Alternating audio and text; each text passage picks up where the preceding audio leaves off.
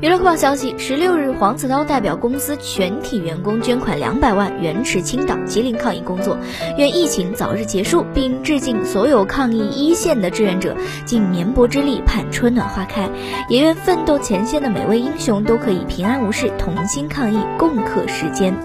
黄子韬则是转发工作室动态，写道：“小公司绵薄之力，只希望一切快点好起来。”底下网友纷纷为黄子韬竖起大拇指。据悉，这不是黄子韬第一次大手笔捐款。去年七月，河南洪灾严重，黄子韬公司全部艺人及员工捐款三百万元，援持河南灾区。